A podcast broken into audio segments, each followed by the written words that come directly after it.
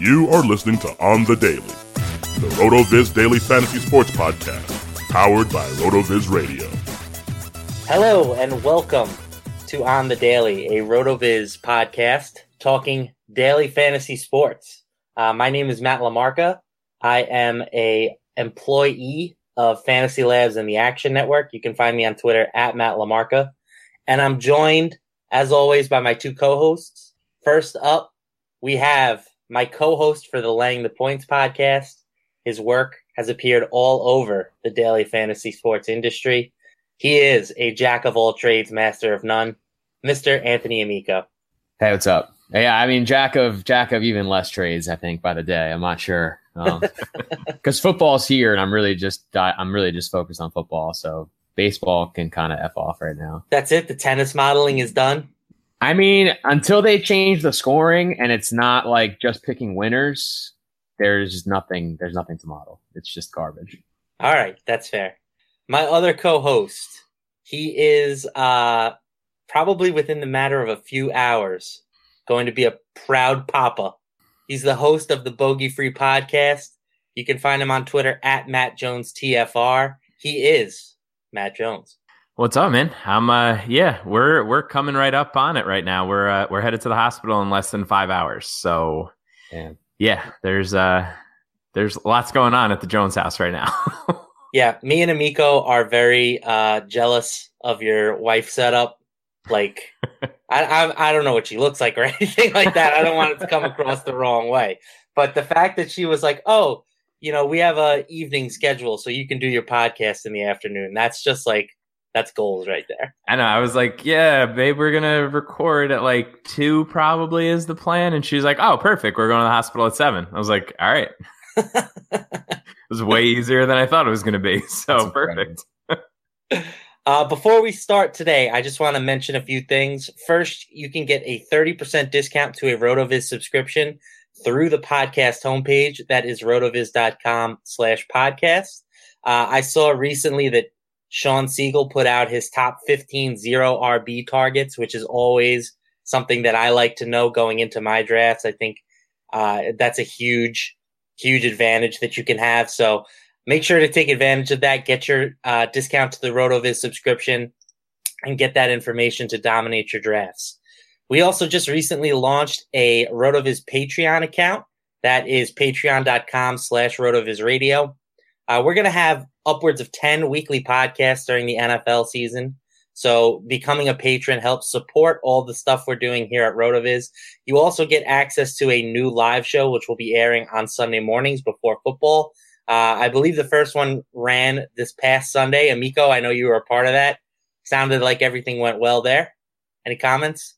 It's good times. I mean, we're just trying to get all the info out to the people. Once we have uh, like the continuous DFS slates on Sunday, it'll be a lot more like answering your questions and making sure that you're ready for the slate. So right now it's just more uh, like general stuff, kind of like this show is. And then once we get into it, it's going to be very detailed.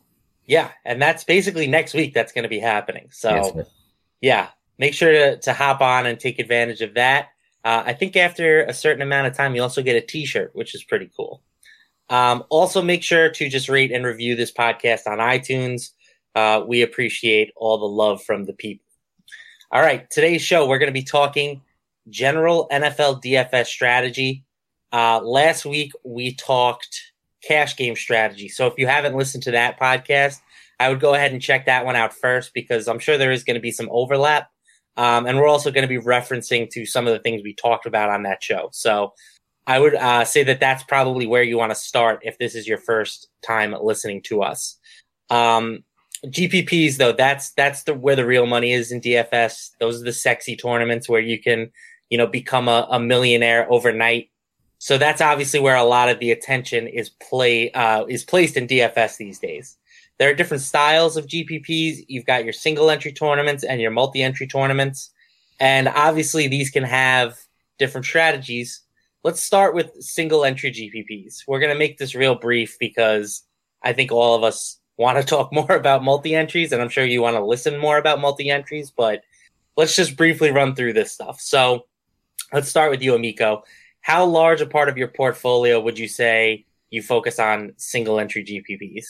Yeah, I mean, it kind of depends on the week for me, but I think that if I'm going to play maybe uh, 2% of my bankroll every week in tournaments, uh, I'd probably say maybe 20% of that is going to be devoted to single entry.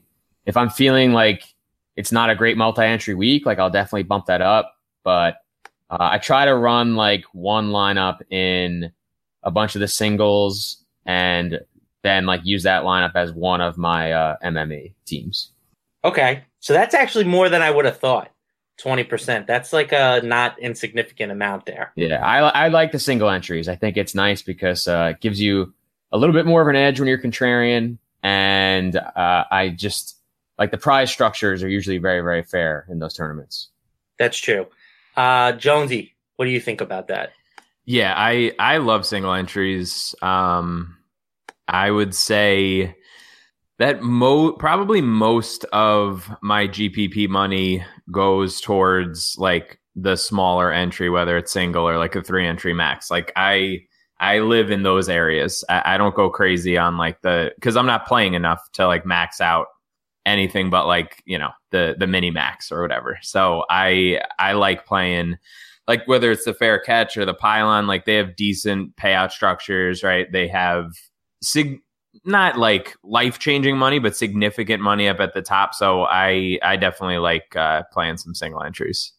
Okay, so this is good because then we'll have a lot of different viewpoints because I basically never play them. like, like my philosophy is that, uh, and maybe this is just me personally, but I just want as many shots as possible to come up with the right combination of players. You know, uh, maybe that's because that's kind of how I started playing DFS was in NBA back in the day where you could put like 500 entries in a tournament, but that's kind of just like how I got started on this stuff. So I personally like the, uh, the multi entries better. And I just feel like my strategies in single entries are not ideal. Like I either end up playing like a lineup that's too close to my cash lineup or I go like a little too crazy. So let's talk about that. I think a lot of people honestly just throw their cash game lineups into a single entry tournament, you know, thinking like, oh, if this is a week where I have a really good cash team, I'll make some extra money this way. What do you think about that philosophy? Do you think that's like a minus EV thing long term? Let's start with uh, Jones this time. Yeah, I mean, I think you're you're pretty confident in your lineup if you're just running your straight cash lineup into uh, GPP. I don't think it's the worst thing in the world. I think you probably are giving up some ceiling there. Um, so I don't typically do that. I would say that most of the time I'm really going with um, like a, a, pretty close to my cash core and then sort of mixing and matching elsewhere to try to to reach some sort of a ceiling. Okay, Amico. Yeah, it's not really something that I do a lot. Like I try to make my single entry teams genuine GPP teams, but I don't think it's the worst thing in the world if you're like a heads up player, kind of like what we were talking about in the last show. Like if you're playing if you're playing head to heads, then you should be looking for a little more variance in your lineups. And if you are doing that, then there is there is probably like a little bit more of a ceiling to your cash lineup. Uh, something that like in a smaller field or a single entry, like maybe you could place uh, pretty high. Yeah, I mean, I think that's better than doing nothing, right? Like, I yeah. think you at least want to give yourself some ceiling, regardless of what kind of games you're playing. Like, even if you're a cash game grinder, you want to throw you want to have some GPP exposure, even if it's only with your cash game team, just mm-hmm. because that's how you're going to get your ceiling every week. But I do think that for the most part, you want to make some tweaks here and there, like Jones said, to try and give yourself some more variance, maybe, and and increase the ceiling. Um, what tweaks are you making to your strategy, if any, when you're in a single entry tournament versus a GPP, a multi entry GPP? Amico. Uh, so I mean, I think in single entry, like you can you can obviously do uh, less and still be like ahead of the field. Uh, the guys that are chalky will probably be even more chalky. The guys who are contrarian will probably be uh, even more contrarian. But I actually like to be. I probably try to be even more contrarian in my single entries because I, for what I just said, like I, just, I actually think you get like a better edge over the field in like these large field tournaments, like you obviously want to have guys who are low owned, but like you're gonna have enough lineups where you you you, you might not have every lineup be like a super contrarian lineup. And if I'm doing a single entry, like I really want to make sure that that lineup has, uh, you know, cumulative ownership, maybe of like 150, 150 percent, you know, something, something fairly low. Yeah, I think that makes sense too. And like in a single entry GPP, if you have a guy that's 1% owned, that can make a, you know, that can rocket you up the leaderboard. And that same guy might be 5% owned in a multi entry GPP. Exactly. Like to get a 1% owned guy in a multi entry GPP, you have to go really, really, really off the board. But you don't have to do that so much in a single entry. Um, Jones, you have any thoughts on this? Yeah, I mean, I, I was thinking about it when I was looking through this, and I think like just looking at single entries by themselves, like the more possible entries there are in the tournament, the more willing I am to sort of go a little bit off the board and try to be a little bit more contrarian. Um, if I'm playing a, a single entry that only has like, I don't know, like 1200 to 1500 entrants in it, I'm not going to go crazy. But if it's, you know, you get up to like the 30K entries and you you need to do something to to get that ceiling. So, um, yeah, I, I pretty much agree with all what you guys were saying. Yeah, that's another good point too. I think the size of the field should definitely be a factor that you're considering. Okay, let's move on to multi entries now. This is where I was, you know, we were talking about earlier, like the Millie Maker tournament, just one of these ones where you can throw in a low amount of money and win like life changing stuff. So let's talk about how you budget yourself there.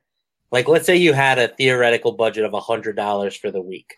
Uh, I think we're going to be in agreement here, but would you rather go with five $20 entries, $24 entries, or try to max out uh, something like the quarter arcade or, or the mini max 50 cent tournament? Obviously, your, your ceiling on how much you can win is going to be lower going by the low budget way, but you're going to make up for that potentially with more entries. Let's start with you, Jonesy. Yeah, I, I'm of the mindset that I want to max out as many things as I possibly can. Um, so I, I, typically tend to play, you know, just build as many lineups as I can possibly fit into the quarter arcade. And this really goes for any sport. It, it's not just NFL. Like I try to max out, you know, the, as many single entries, three entry maxes, things like that for uh, for like golf as well.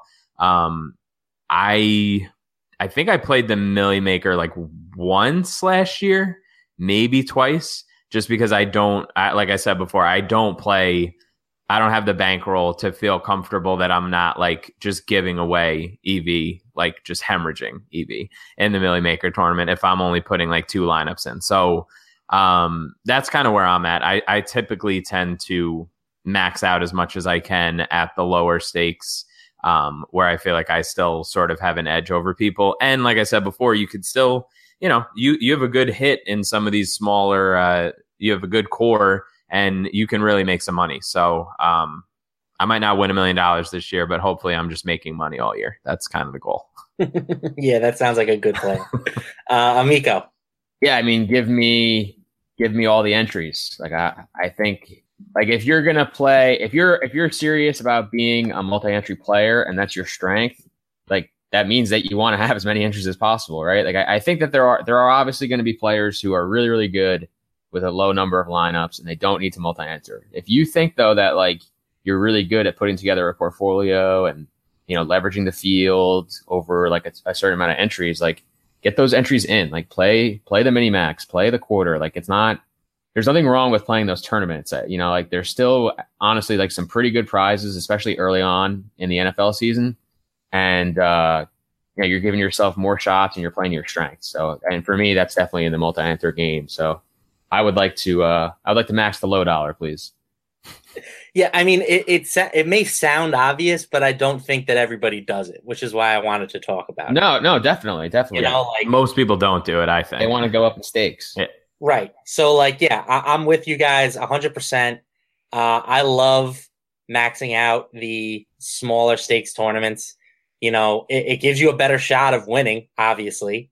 And if you feel like, like Anthony said, if you feel like one of your strengths is finding, you know, uh, low owned plays or whatever, it, it, gives you more of a chance to get those guys into the correct lineups. and you can leverage sort of the field and their ownership that way. Um, I also think, and again, this might be obvious, but I think the competition's a little easier. you know, like if you don't want to play Awesemo and his 150 lineups that he's going to have in the Millionaire Maker, then don't do it. Right? Like put 150 in the quarter where he's probably, I mean, maybe he is there. I don't know, but he's probably not there. Not, not allowed to be. Not allowed to be. Experienced players can't play under like $5 contests. That's why that's why I think that that's smart. Like if you're like a new player or you're you have like a smaller bankroll, like why are you trying to play higher stakes? Like you you're not playing your strengths and you're playing against better players. Like play against worse players. Play against people like me. Like don't don't play against don't play against Awesemo. Like that's that's not smart. That said, I will have uh, at least one millionaire maker lineup every week because I am a degenerate. Um, let's talk about ownership a little bit. This is obviously a huge deal in uh, tournaments. Are you trying to be contrarian with all of your selections? Is it okay to play the chalk here and there? And are there certain positions where you think it's better to be con- more contrarian than others? So again, let's start with you, uh, Anthony. Uh, so just just in general, I mean, just I rip, just rip yeah. whatever you want to say about ownership. okay, I mean, I'm an ownership whore. Like that's the long and the short of it. Like I I live for the low own plays. I, I think this is why like I'm I'm kind of a tournament player, but like you want to have the best plays also. I know that that sounds dumb, but like we talked on the last show about like the chalky running backs and stuff like that. Like those are the guys you want to play. Like I don't care. I don't care how much like a 4K David Johnson is owned. Like I'm gonna just rip him in all the lineups.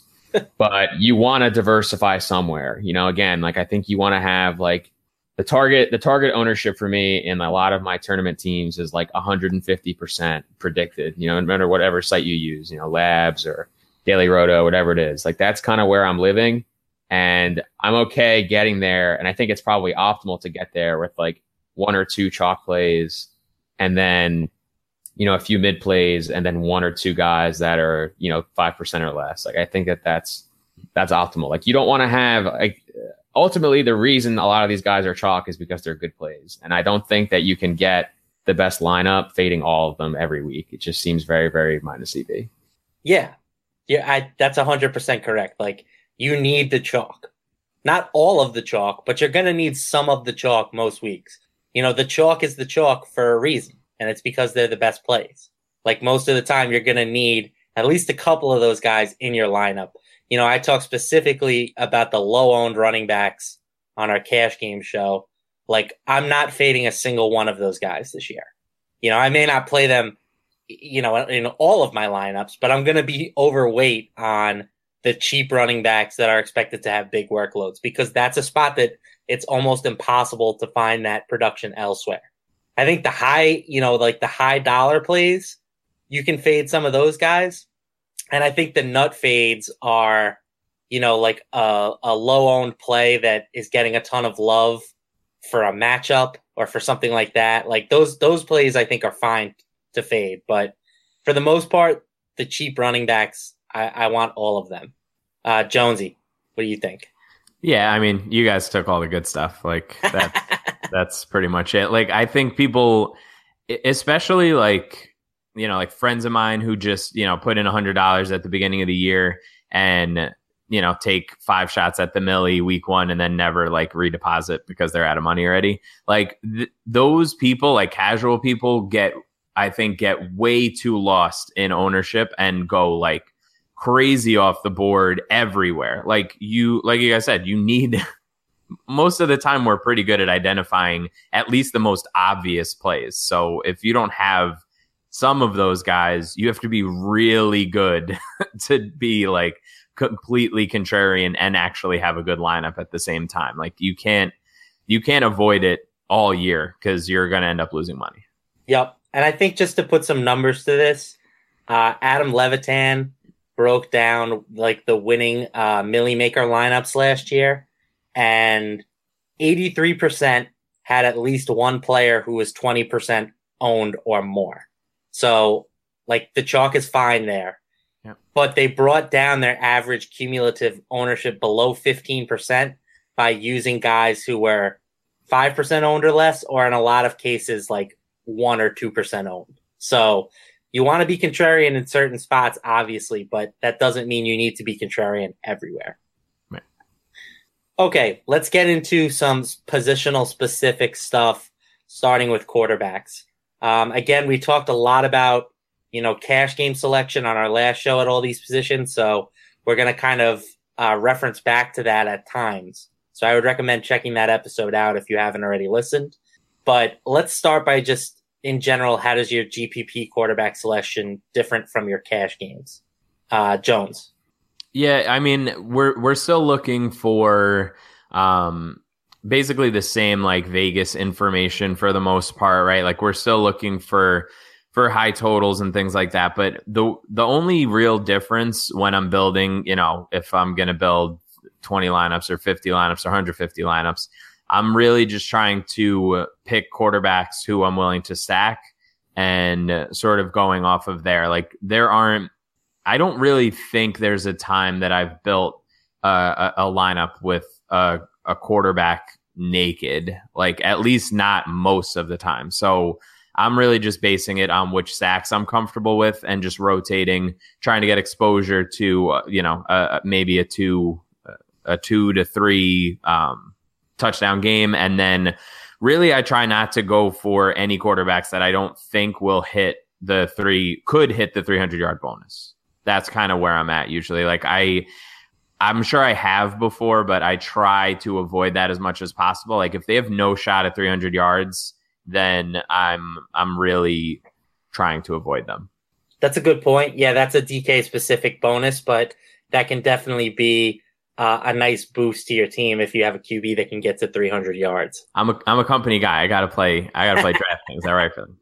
Yeah, I mean, at this point, like DK is just so much better than FanDuel.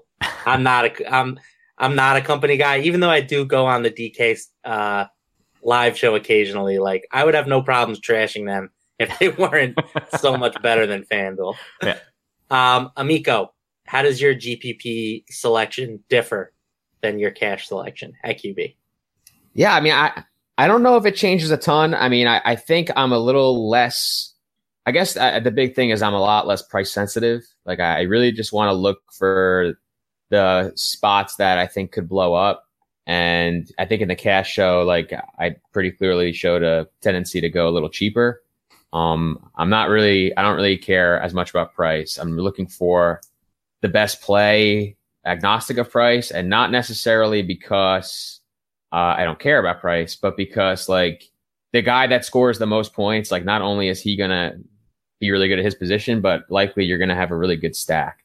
And uh, I think you really want to have you really not that you need it, but I think in most cases you do need a really good stack to to take down a tournament. Yeah, I did find it interesting again in that Levitan piece that uh, 45% of millionaire maker winners spent less than 6K on their quarterback, and only 23% of the field did that. So, personally, it, it feels like spending down at QB is a good strategy in big tournaments because I think the field is less likely to do it. And, you know, like a good game from a low price quarterback can give you just a, a huge leg up. So I think honestly, all things considered, like I'm probably very rarely going to pay up for the Tom Brady's and Ben Roethlisberger's of the world. I don't think there's anything wrong with that. I mean, like, I, I read that same piece and obviously it was really, really good. Like, I, I think my my like idea is that like, like in cash, I'm willing to play the guy that like is just like Stoneman floor, like we know, we know. 15. But like in in tournaments, like you really need the raw points. Like you can't a guy that scores 15 at quarterback like isn't going to win you a tournament. So like those guys are kind of out of the player pool for me. Yeah, I guess I guess that's what we should specify is that like spending up at QB for you means like moving from 4500 to like 5500. So got to stay on brand. We may be talking about the same guys, but we're just doing it in a different fashion. Um yeah, cuz I'm like I, you know, we we talked about it last week, but I'm never playing the backup QB who is getting a spot start type guy. Um, another thing I think that's helpful for GPP quarterbacks is just go down like a level or two in terms of the Vegas data. Like, you know that the team with the 27 and a half point implied team total is going to be the highest owned quarterback. Their pass catchers are going to be the highest owned stack. So instead of playing that guy, go down to the team that is at home still, but maybe is only implied for 24 points. Like you're not giving up a ton of equity, but you're going to get a much nicer uh, ownership on those guys. And I think that, you know, their ceilings is probably similar in most cases, especially if it's a talent, if it's a talented QB who's maybe not in a great matchup. So I think you can still leverage Vegas information. Just don't play the top guys. It's the same way like in baseball. I just never play the team with the top implied run total of the day. And that seems to work out just fine. Um, let's talk stacking. You brought it up a little bit, Jones. Are you always stacking a QB with a pass catcher? Uh, what do you think about doing like double or triple stacks where you're doing multiple teammates with the quarterback? And how do you feel about stacking with someone else on the opposing team? Like, for example, if uh, the Jets play the Patriots, do you want to stack, you know, Tom Brady, Rob Gronkowski, and then run it back with like Robbie Anderson on the other side? Yeah, I mean, I think that it makes it's obviously situation dependent and it's definitely dependent on how many lineups I'm making. But if there's, if I'm going to make 150 lineups, I am absolutely, there's absolutely going to be game stacks in there. There's absolutely going to be double stacks in there. Um, I'll run it back with somebody. Like I'll do, I'll do all of that because you're just trying to hit the right combination. So, um, just generally, I, like I said before, I really, I don't, I hardly ever will just run out a quarterback and have no like correlated play whatsoever with it because I just think you're giving up a ton of ceiling um, when you do that. Again, you know, we're talking about GPPs here. So that's really what we're chasing. So yeah, I I stack as many different ways as I can possibly think of stacking when I'm building multiple lineups for sure. Amico? Yeah, I'm all about the stack. I mean, I I really rarely go naked QB. I just think it's really difficult to get like the huge the huge DK scoring or even FanDuel. Like it's really hard to get a really high scoring quarterback just on the ground. I mean, sometimes Cam rushes for like two or something like that, but chances are if the quarterback chances are the quarterback that's in the winning lineup is going to have like some other player on his team in that lineup. Yeah. I think the math checks out on that. I think I'm I think I'm gonna be doing less stacking this year, I've decided. Like especially there are two situations where I think it makes sense to maybe not stack your QB. You've talked about one, which is the rushing quarterback. Like if you're going to play Cam or you're going to play Russ or Deshaun Watson, I guess, like, you know, it might make sense to, to go naked with just that guy since his production can come on the ground. And like if he does have a wide receiver that scores 100 yards and a touchdown, like that is du- like you can duplicate that with someone that's not on his team you know, and it's going to give you a nicer ownership base.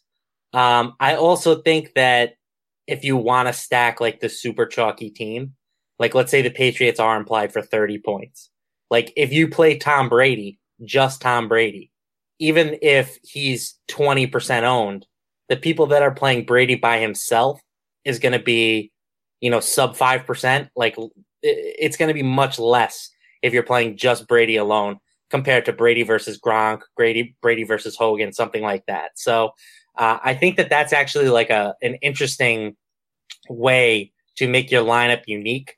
And again, going back to that Levitan piece, like only 79% of winners had a QB stack.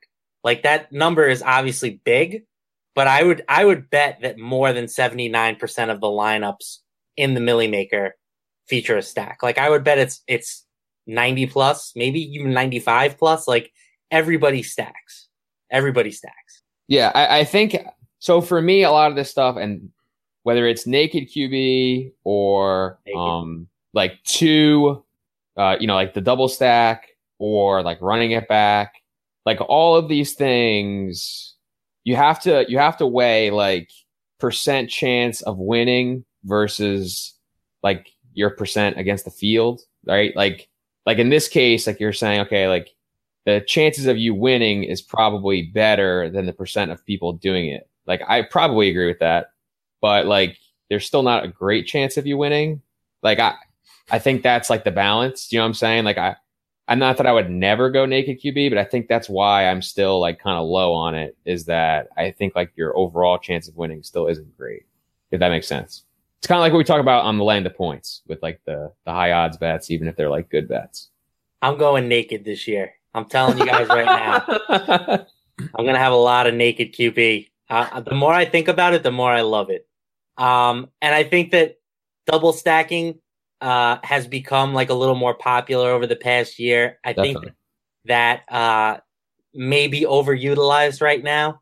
The the one stack that I love is running it back with somebody on the other team. Oh yeah. Especially if you're loading up on a QB receiver stack. Like the only way that those two guys are going to hit, you know, tournament winning expectation is if somebody on the other team is keeping the game competitive.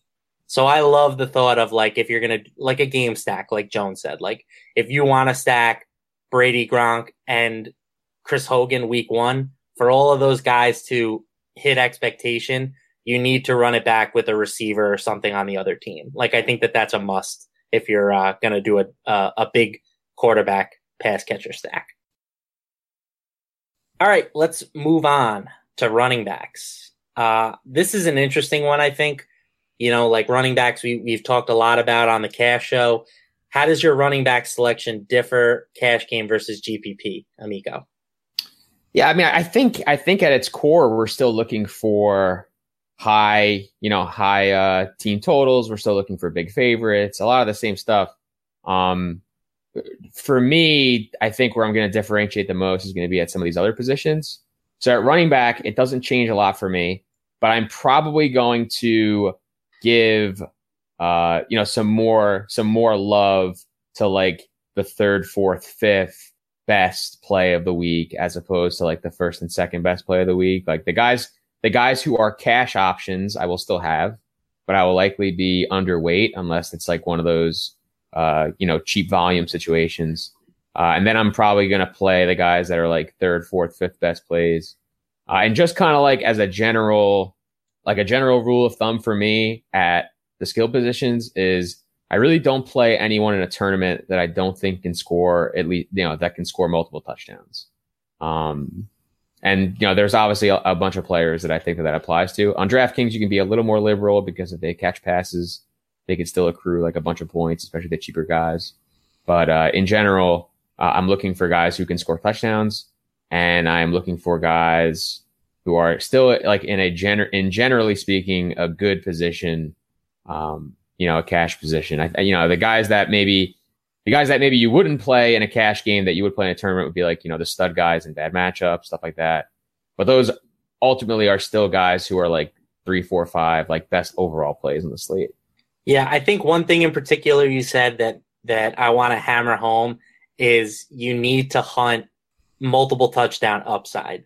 Like I look through all the guys who scored 30 plus points at the running back position, and very rarely is it a pass catching type running back. You know, it's a guy who's going to rush for 100 yards or get you like 150 total yards, but they're going to put the ball in the end zone twice at least. So, uh, I, you know, again, running uh, touchdowns are hard to predict, but I don't think you want to play the you know, pass catcher running back for a bad team type of thing. Like you want to look for the guys who are going to score.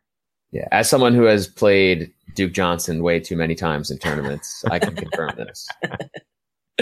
Uh, Jones, what are your thoughts here? Yeah, I mean it's it's all the same stuff. Like I I really just want like a I sort of want to set my floor with running backs and sort of differentiate elsewhere, like Amico was kind of saying, because I just don't, I don't feel comfortable chasing random running backs that often. So unless it's one of those situations we reference in the cash show, then it's probably not going to be somebody that I'm willing to play, uh, even in a GPP lineup for running back. Yeah, I, again, like I think too, like the high price guys, like if Lev Bell is the chalk in a given week, I, I don't think it's a bad thing to get off of him and play like a David Johnson or a Zeke Elliott or something like that. It's the cheap guys that are in the unfadeable spots for me. Um, so speaking of the expensive guys, do you think you need to pay up at at least one RB spot? Like can you put together a team with a high enough ceiling if you're paying down at both RB spots? And conversely, if you pay up at both spots, does that give you enough ceiling with the rest of your lineup? Uh, Jones, what do you think? Yeah, I mean, obviously, this there are certain weeks, and uh, we'll probably say this like a few times with a few of the other things we wanted to talk about, but there are certain weeks where things are just extremely obvious, and you need to like sort of go one way.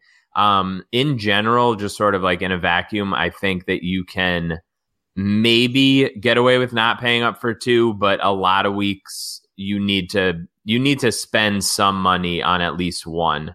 Um, it doesn't mean it's the top price guy, right? But you you can't just go like bargain hunting at both spots and expect to to really you know find those multi touchdown um, high volume guys just because DraftKings doesn't or FanDuel or whoever doesn't price them that way. Like there's you're just you're automatically giving up some touch equity somewhere when you do that. So I like to, like I said, build up a floor a little bit with my running back. So that's that's typically that typically means paying up for at least one. Yeah, I think there might be weeks.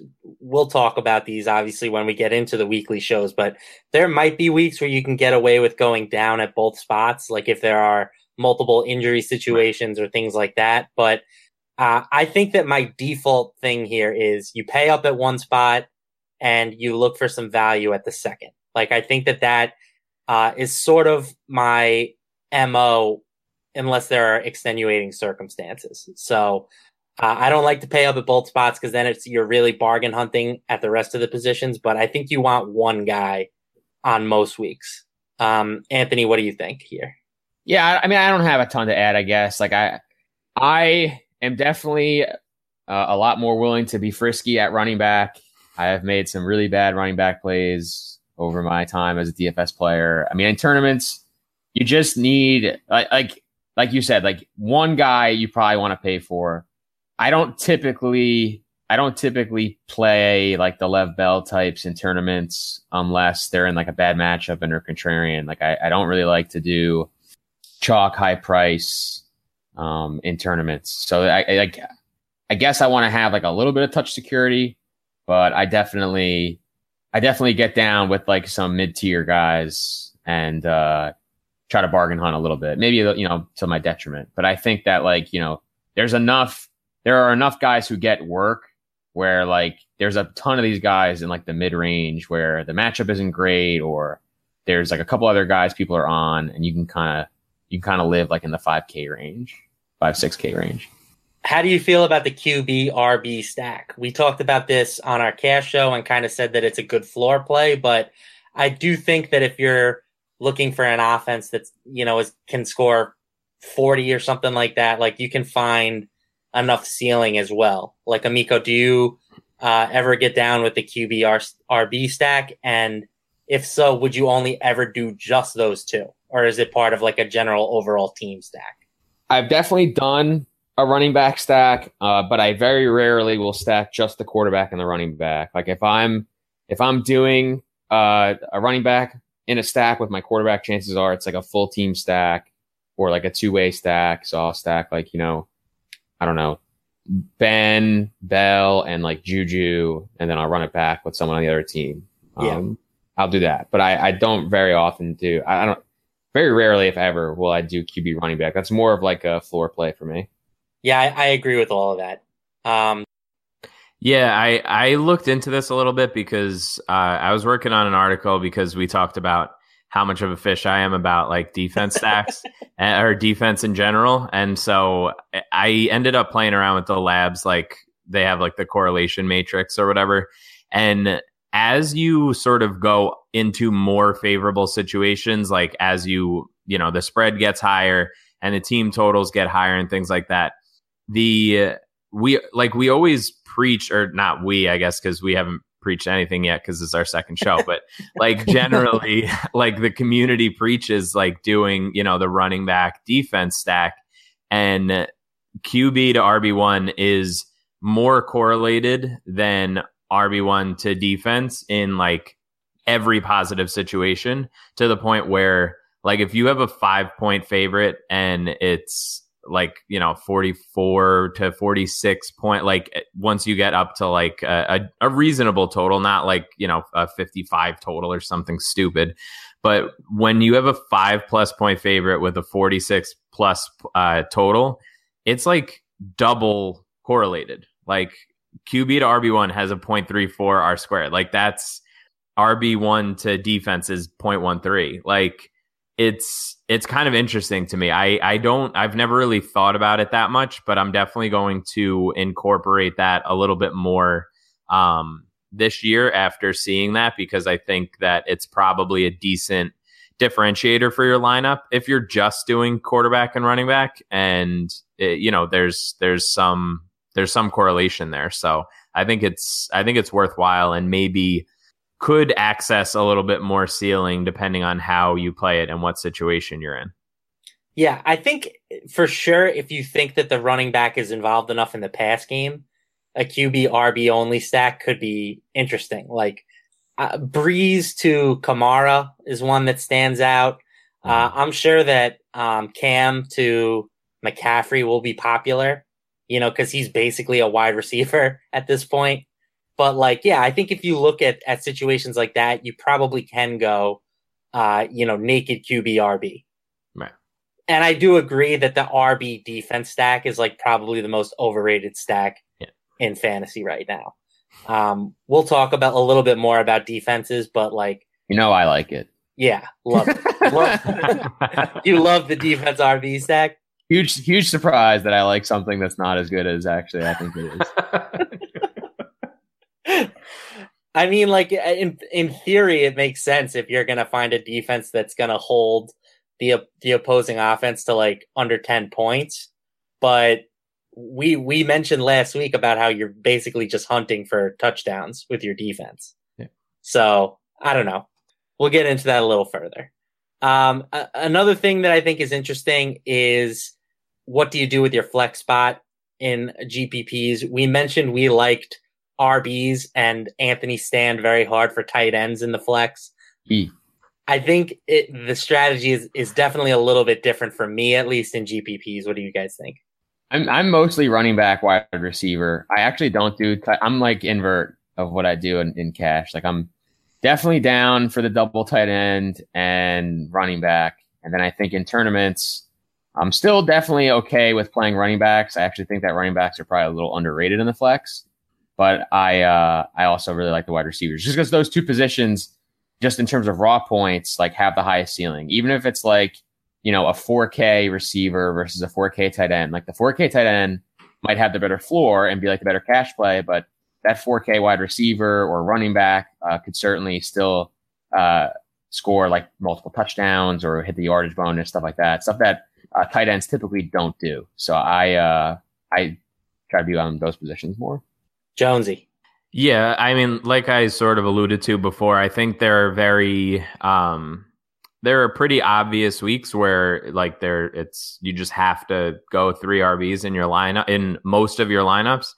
Um I typically am just like like I've mentioned multiple times, just the biggest fish, like just chasing stupid wide receivers in the flex most of the time, which is I think a leak in my game that I'm trying to work on.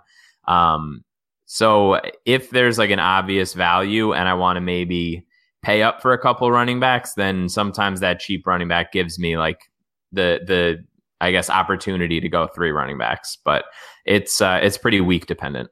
Yeah, I think uh, may and maybe this makes me a fish too, but I am looking for receivers in the flex spot. Yeah, like I, I, I I'm not opposed to playing three RBs, but I just think that in a vacuum, the wide receiver versus the running back at the same price point has more of a ceiling. And I looked into it a little bit. Like, obviously, there are more receivers, so these numbers are a little skewed in that direction. But I looked at running backs who have scored at least 30 points and wide receivers who have scored at least 30 points. And unsurprisingly, there have been a lot more receivers that have done it. 236 receivers have had a game of at least 30 plus DK points in our database compared to just 145 running backs. So again, like each team typically leans on two or even three receivers versus just one running back per team. So we should, probably should expect wide receivers to come out ahead in that department, but I still think that means that the receivers are giving us more of a ceiling on a weekly basis. And it's just more fun. Like just you want to see like your your random wide receiver just catch a bomb rather than like, rather than like hoping your running back like sees volume. Like it's so boring. Like I'd rather I'd rather just have like a flashy wide receiver and just like swag out my lineup. Yeah. All about swaggy lineups. Gotta agree with that. Um I think wide receiver is probably the best spot to look for those you know, 5% to 1% type of plays that we were mentioning earlier.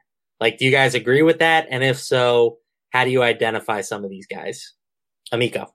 Yeah, I mean, I definitely agree. Uh, wide receiver, I think, is probably the most variant position. It's the position where the volume week to week can really heavily swing one way or the other. Like even a guy like Antonio Brown, who is like on the at the end of the year is going to have like that thirty percent market share.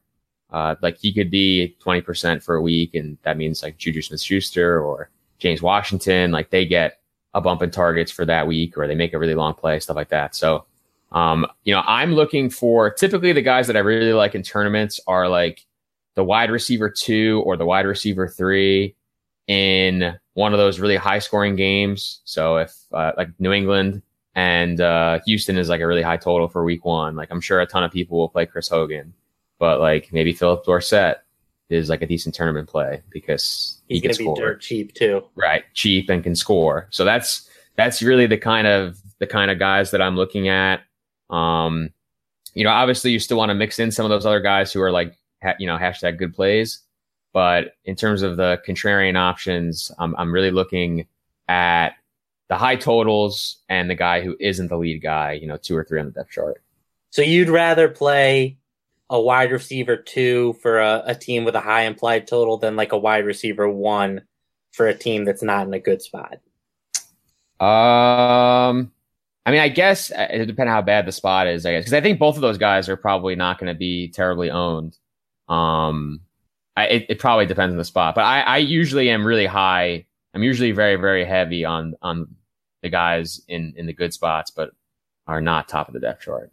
So yeah, I think I'm going in the opposite direction because like I do think that those wide receiver two types will end up in stacks and that's going to elevate their ownership a bit. So like I'm only going to play them if I'm also stacking. You know what I'm saying? Like All right. So like Juju, right? Juju probably will have more ownership than expected because there are going to be people who stack him with Big Ben. You know, people that are like, "Oh, I'm going to avoid the AB Big Ben stack, so I'll go Juju. Like I think that, and that's going to elevate his ownership compared to somebody for a different team. So I probably w- will avoid those for the most part in GPPs, but I do think that um, for stacks in general, like that does make sense.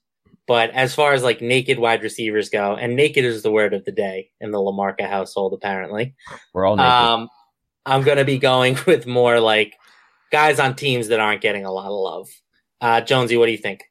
Yeah, I, I pretty much agree. The the other thing that I sort of look for, I referenced it last week, like going on um, you know, air yards and looking to see like where uh, where a defense sort of loses coverage and if I can find a wide receiver that fits in that mold, then that kind of works for me. But I also try to like build um sort of like complementary position groups in my lineup. So like if I'm if the guy that I'm paying up for and is chalky is like a real, you know, possession receiver, like you have like a a target hog like Keenan Allen or or Fitzgerald or somebody, like I'll try to get like some big like boom play guys in there. Like if I'm going to pay up for somebody who is more of like a boom bust play, then I'll try to lock in um, a, a few more targets. Like I try to I try to build my lineups through that lens and try and go that way. So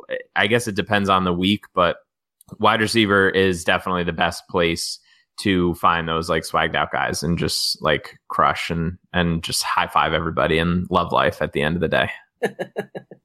yeah, boom plays, uh, you know, boom bust type guys are definitely your friend for uh, GPPs at the wide receiver spot.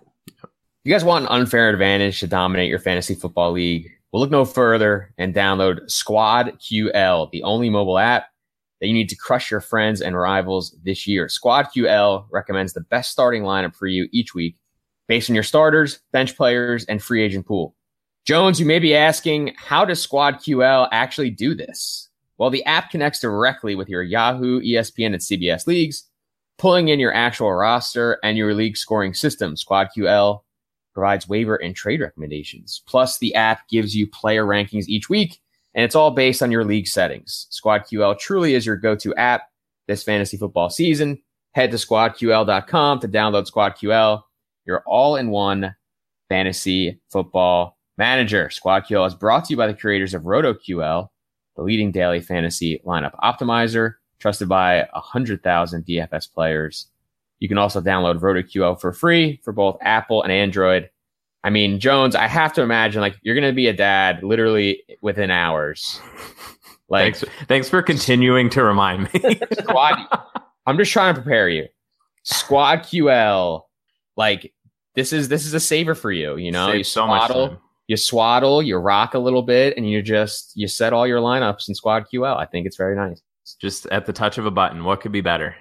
I need an app that's actually going to do the waivers for me. I've gotten to a point where like I'm so lazy with my seasonal teams. Like I need an app that's literally going to just pick up guys for me. That's the only way I'm going to win the Lindy League this year. I'm going to enlist a co-owner to help me. The infamous Lindy League. Yeah, Jones, you can't be in. You're not from Lindy. Sorry, bud. Sorry, I got my Freeport League. Don't worry. The port. Um. All right, let's move on to tight ends. So, a big topic of our cash game tight end show was the idea of should you or should you not pay up for Gronk. Are you more likely or less likely to pay up for Gronk in GPPs, Jonesy? I mean, I'm always tempted to, but it's sort of the same thing that I I fell into with uh, you know, as far as building cash lineups. Like, I just always like other plays elsewhere, like at other positions, to the point where I end up running out of money by the time I get to tight end um, and defense. So I usually just end up not really, you know, not really paying much attention there. I'd rather just find like a cheaper guy um, that hopefully has some access to some touchdowns. So I'm definitely not like completely opposed to playing Gronk, obviously, but I think that I'd probably roster him less than than normal uh the normal player. Yeah, I mean my odds of paying up for Gronk in cash are basically zero. So math would say that I had there, there has to be more of a chance that I'm likely to pay up for him in, him in GPPs, but like you said, I I still think that I'm doing that way less than the field does. Yeah, like he on on labs, I looked it up and just like it's not like a smash play just in a vacuum all the time. Like people view it as it's always going to work. And he has like a 46 and a half percent consistency. So like it isn't working every single time. Like you obviously can up those odds if you're playing the right matchups and, you know, getting getting him in the right situation. But in general, it's not like you should just be plugging him in and playing him every single week. Right. And that consistency rating is only, you know, in the, it, it's like that's only, he only hits that when he scores enough points to clear his salary, right? Like yeah. for Gronk to really pay off in GPPs, he needs the, the super Gronk week. You know, he needs the two touchdowns with close to 100 yards, which that will happen a couple of times this year. But I still think that it's overvalued in tournaments right now. Um, Amico, what do you think about that? Yeah, I mean, I, I always want to buy variance at the onesie positions where I can. Um, but I, I do think that like Gronk, especially since this is the a Gronk uh Gronk only topic, like I love I, it. Yeah, like I you really have to be sensitive to his price even in tournaments because when he's running well, he's gonna be like 7K, 7200 when he has like that run where he doesn't score, which like is going to happen at some point, or you know, uh, at least eventually, he's going to get down to close to like 6K, and that's where I'm like a lot more likely to play him kind of heavily because. I mean, he's always a, a, threat to score twice. He has the highest upside of the position. I do want to buy that, but I want to buy it when it's. I still want to be price sensitive with him. Yeah, I mean, the fact that the guy has his own segment probably uh, says all you need to know about him. Like there are going to be weeks where he's in the win- the winning lineup for sure. Yeah. Um, let's let's talk just philosophy, tight end position, cash versus GPP. I mean, honestly, I think my my philosophy is pretty much the same in both formats. Like I'm looking for a cheap guy who's going to be able to score, you know, at least once. Does your philosophy change at all? Like, are you playing the Kelce's and the Ertz's maybe a little bit more in GPPs. Like I, I, personally, maybe that's a hole in my game that I'm not doing enough, but I very rarely am spending up at tight end. What do you think, Amico? Yeah, I, I love tight ends. I, am a tight end whore in all facets of life. Like I, it's season long DFS. That can be taken the wrong way. That guy fine. likes the tight end in all facets of life. the listen, the listeners need to get to know me. You know. Um, I mean, I just think that that tight ends, like while the while the upside overall at the position is worse than at other positions, like these are guys that score touchdowns typically, and especially like in the good offenses uh, where we expect a lot of points to be scored, touchdowns going to the tight end is, is not very uncommon. So, yeah, the guys like uh, Kelce or Ertz, like especially if you're stacking with a quarterback, uh, I definitely like playing uh, those tight ends. Jonesy. Yeah, I mean, again, it's it's really in my portfolio. If I'm building 150 lineups, like there's definitely going to be times where I'm paying for Kelce and Ertz in stacks. Um, but for the most part, I would say that I tend to really just gravitate towards not like total punts, but like pretty close to it. And I'm just looking for the situation that I think might lead to a touchdown. Like I don't, I, I just like I said, I fall in love with too many other plays and then I run out of money. Like it's you know, it's like my life. Like I just I run out of money before I think I will, and then I'm left with like shitty stuff. You know. Sorry, I don't know if I could say that, but no, it's that's totally fine. I, I love it. The tight end section is where we find out that Amico likes a nice tight end in all facets of life, and that Jones has money problems in certain areas. What are you gonna do? that teacher life. Oh, hey. dude, preach. Um, yeah, I think I think you guys all touch on a lot of good things. Like the one thing I will say is that, like, if you're paying cheap, like if you're paying a 3K tight end, like I think his ability to get up and match what the top guys at the position do is a little bit easier than you know the 3k wide receiver the four you know the 3k running back so that's that i guess is the real reason why i pay down most weeks but yeah, I do hear you. Like there is definitely some merit to looking for a higher price guy. I mean, I know especially like Jordan Reed right now, not to get into a full week one preview, but if Jordan Reed is healthy at 4K week one, like that's a guy that I will definitely break my rule for. Yeah, and if you want to be able to play him, you should do it sooner than later because he will fall apart at some point. right. How dare you? Jordan Reed lives forever. um. All right, Amico will you play a tight end in the flex and GPPs? You are the tight end man. You love the tight end. You stand like, hard in cash. I like him in all facets of life except my GPP flex. Okay. I uh I mean just for all the reasons we were just talking about, like the general upside there just isn't as good. Yeah. Uh you know, I, would rather just play a, a cheap wide receiver or running back. Okay. Yeah, I think we're all in agreement there, right, Jonesy? Yeah. Okay. Let's move on to defenses. How dare you test my loyalty, by the way? I just wanted it on the record. Um, defense is one of the positions I think, maybe even the highest position where you're going to see like some super heavy chalk. Like I know that there's always one or two defenses that are going up against a bad offense that are going to be like super chalky. Like I think uh, Baltimore plays the Bills week one. You can pencil them in for 20 plus percent in most GPPs. How do you feel about uh, like how do you handle those defenses? Are you ever playing them, or is it always like a fade situation for you, Amico?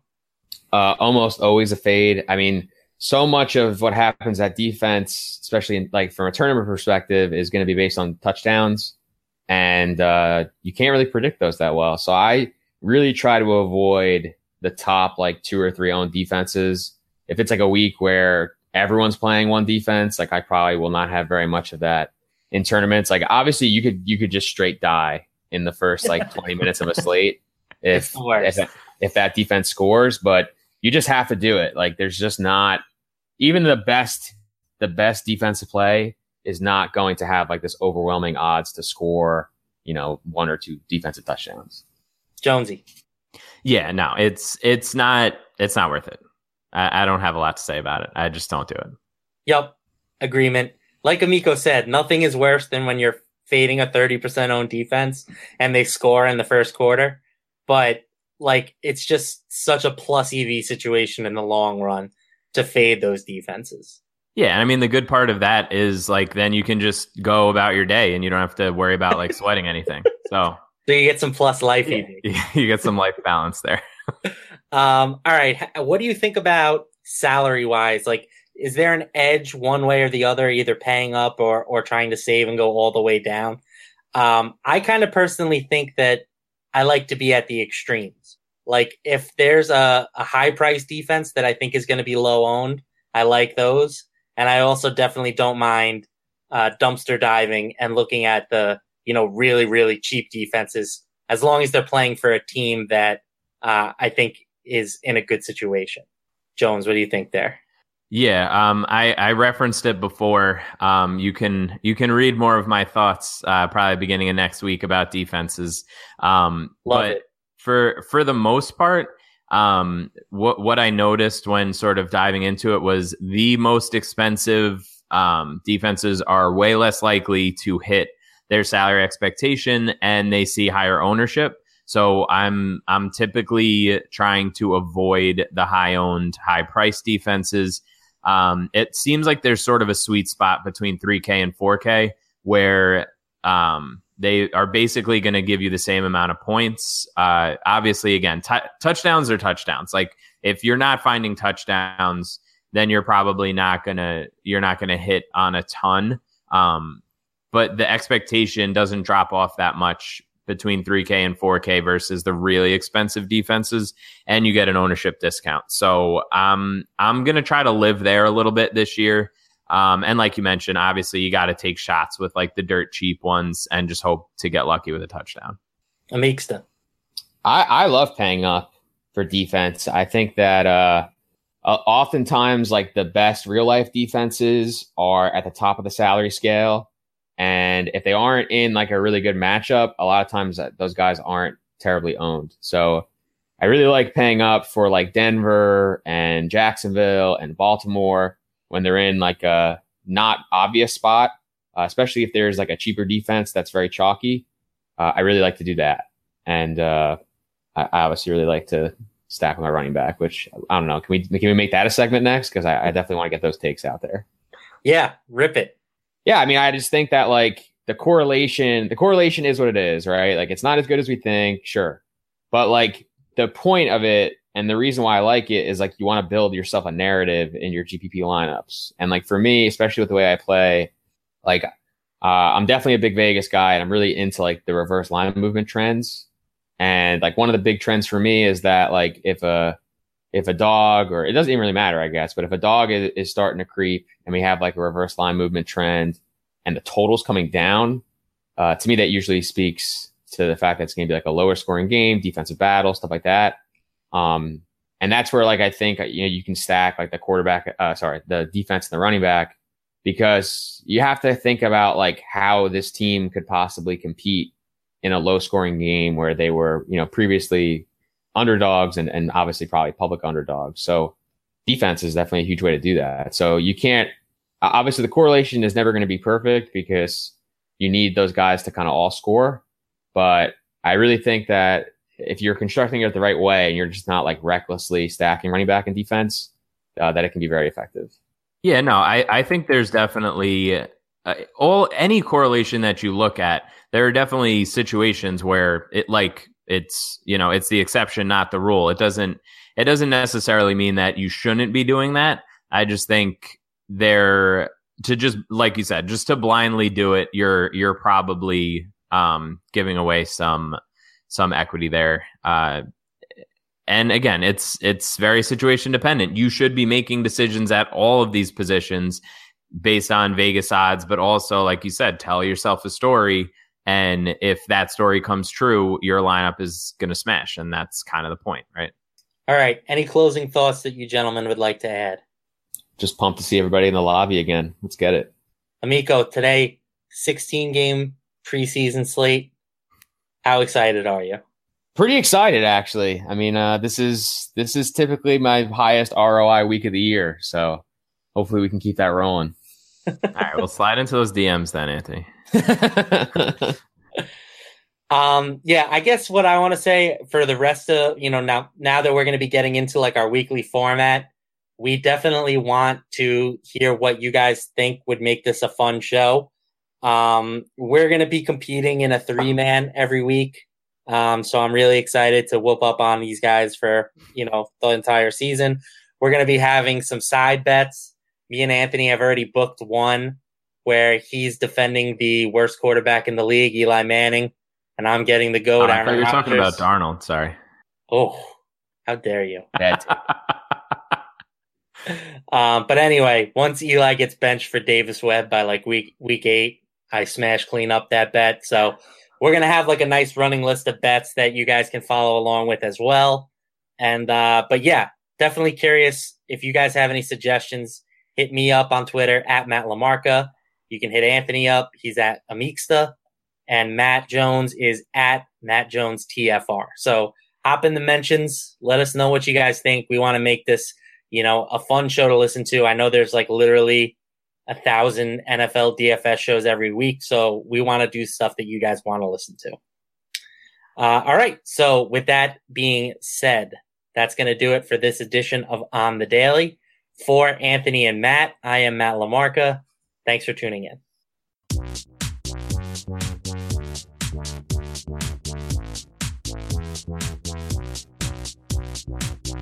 Thank you for listening to On the Daily, the RotoViz Daily Fantasy Sports Podcast powered by RotoViz Radio. And special thanks to Randy E. Aguebor for the introduction. Please review the podcast on iTunes under the established RotoViz Radio feed. Contact us via email on the daily dfs at gmail.com and follow us on Twitter at on the daily DFS.